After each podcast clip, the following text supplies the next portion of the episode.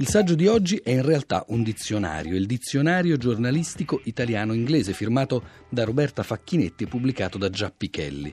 Si tratta di un'opera bilingue in cui ogni vocabolo, ogni termine viene illustrato e contestualizzato in una serie di esempi d'uso reali. Inoltre è possibile consultare sul sito dell'editore Giappichelli la corretta pronuncia inglese delle parole. Roberta Facchinetti, l'autrice di questo dizionario, insegna lingua e linguistica inglese all'Università di Verona, dove dirige anche il Dipartimento di Lingue e Letterature Straniere.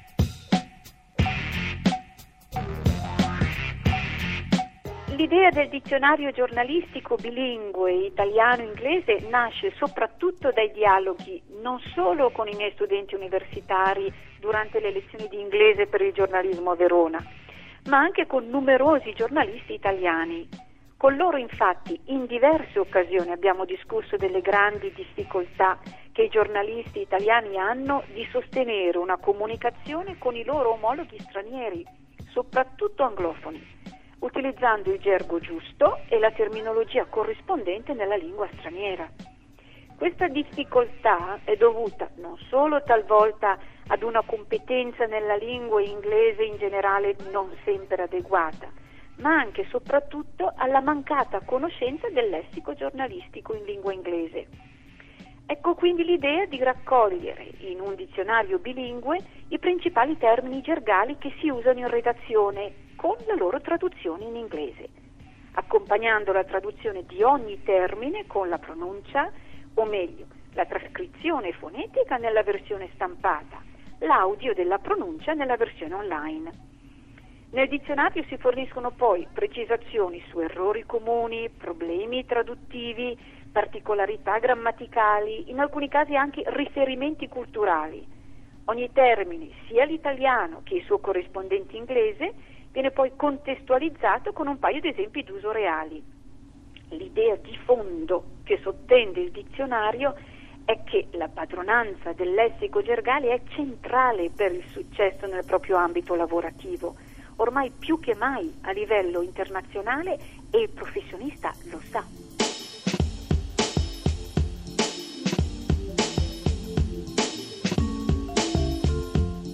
Tra gli errori più comuni di chi ricorre in ambito giornalistico ai termini inglesi troviamo certamente la parola news, che è l'errore classico. In inglese termina con una S, ma è singolare. Quindi in inglese si dice the news is e non come spesso succede erroneamente the news are. Altro errore tipico è la pronuncia stessa del termine journalism, che in inglese è journalism e non journalism, come spesso capita di sentire. O ancora quando si parla ad esempio di giro di bianca, giro di nera e ci si riferisce all'insieme di sopralluoghi o delle telefonate effettuate quotidianamente da un giornalista presso enti, istituzioni per raccogliere notizie, si distingue quindi in italiano in giro di bianca, fare un giro di bianca, fare un giro di nera in base al tipo di cronaca a cui si fa riferimento in inglese non si può parlare di black o white, bensì di local news roundup e crime news roundup. Altro esempio che potrebbe essere un falso amico è il termine vivo, cioè la lettura di una notizia fatta dal conduttore senza far uso di immagini o con la presenza di un'immagine fissa sullo schermo.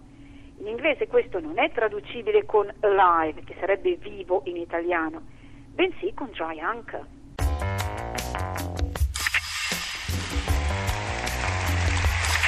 Il fatto è che la lingua italiana è malata, è malata, è minata dal di dentro e anche dal di fuori. Dal di fuori perché purtroppo noi siamo estereofili, noi accogliamo tutti e nella nostra lingua noi accogliamo termini che non ci appartengono, termini eh, francofoni, anglofoni, eh, francofoni perché sono della Francia, anglofoni perché sono dell'Anglia del, e fran- termini anglofoni noi li usiamo tendenzialmente nel business, no? chiunque, anche un nullatenente può dire oggi tranquillamente, ma sai ho, ho avuto all'Holiday Inn un convention, ho fatto un marketing, un franchise, un business, abbiamo fatto un brunch, un sittino, un check-up.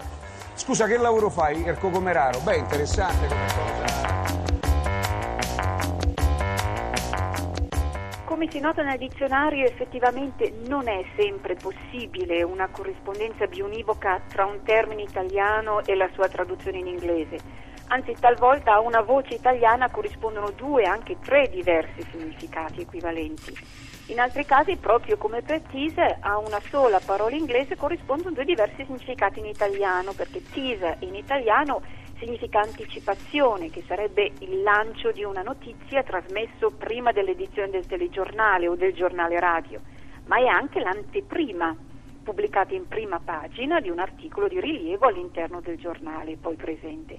O ancora il termine articolo in italiano, che copre numerosissimi significati specifici e che però si riprendono ancora con articolo di colore, articolo di cronaca, articolo di cronaca rosa. In inglese invece il termine articolo, tradotto con article o piece, esiste, ma è sostituito poi anche da una serie di altri termini più specifici, a seconda del tipo testuale distinguendo così tra ad esempio feature e report, ma non solo. Ora, per definire tutte le varie corrispondenze lessicali tra italiano e inglese, io ho incrociato diverse competenze. Prima di tutto, essendo io docente di lingua inglese, mi sono affidata alle mie conoscenze anche settoriali legate ad anni di insegnamento di questa materia. In secondo luogo ho fatto riferimento ad un team di consulenti esperti del settore, e cioè giornalisti italiani e giornalisti inglesi, che hanno sciolto eventuali miei dubbi su possibili ambiguità traduttive. E da ultimo ho fatto riferimento ad un corpus giornalistico.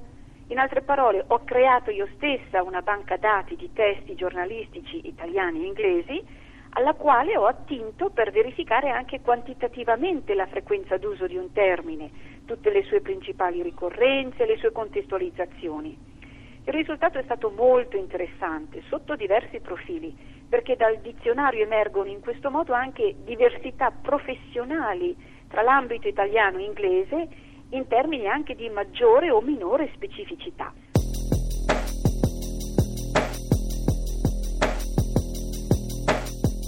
I termini giornalistici italiani in larga parte sì, eh, sono tratti dall'inglese, al punto che ben il 16% dei termini del dizionario giornalistico bilingue sono inglesi. Ad esempio abbiamo agenda setting, abbiamo banner, database editor, news digest, embedded journalist, watchdog, tra molti altri.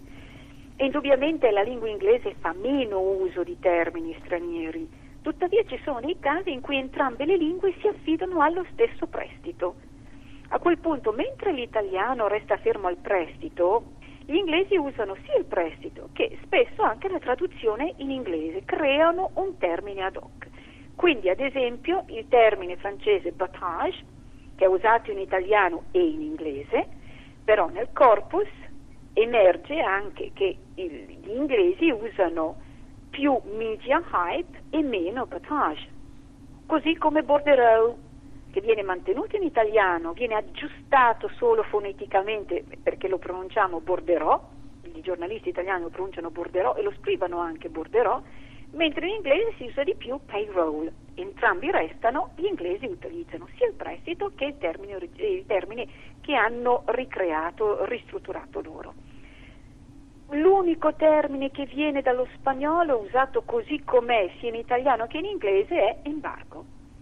Ora, queste scelte linguistiche delle due lingue denotano in parte anche diversità culturali tra il contesto italiano e quello inglese e sono questi alcuni degli aspetti che emergono sia dalle traduzioni che dalle varie note d'uso che ho inserito e distribuite qua e là nel dizionario, perché conoscere il gergo specialistico del proprio lavoro o del proprio ambito di studio in una lingua straniera come l'inglese che ormai è la lingua veicolare per eccellenza nel mondo, ci permette di entrare in sintonia in qualche modo maggiormente anche con la cultura di riferimento, il che garantisce comunque apertura mentale e può solo essere di aiuto sia a livello personale che professionale.